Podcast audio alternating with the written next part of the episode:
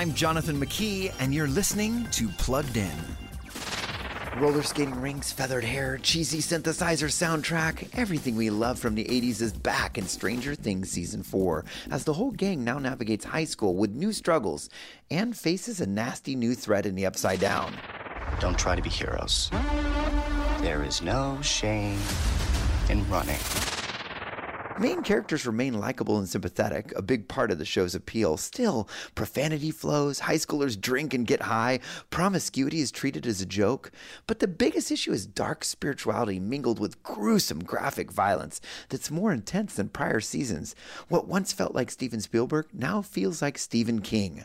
All things to keep in mind before anyone in your family watches the new season of this popular Netflix T V fourteen series. Before streaming the latest shows, visit plugged in dot com slash radio.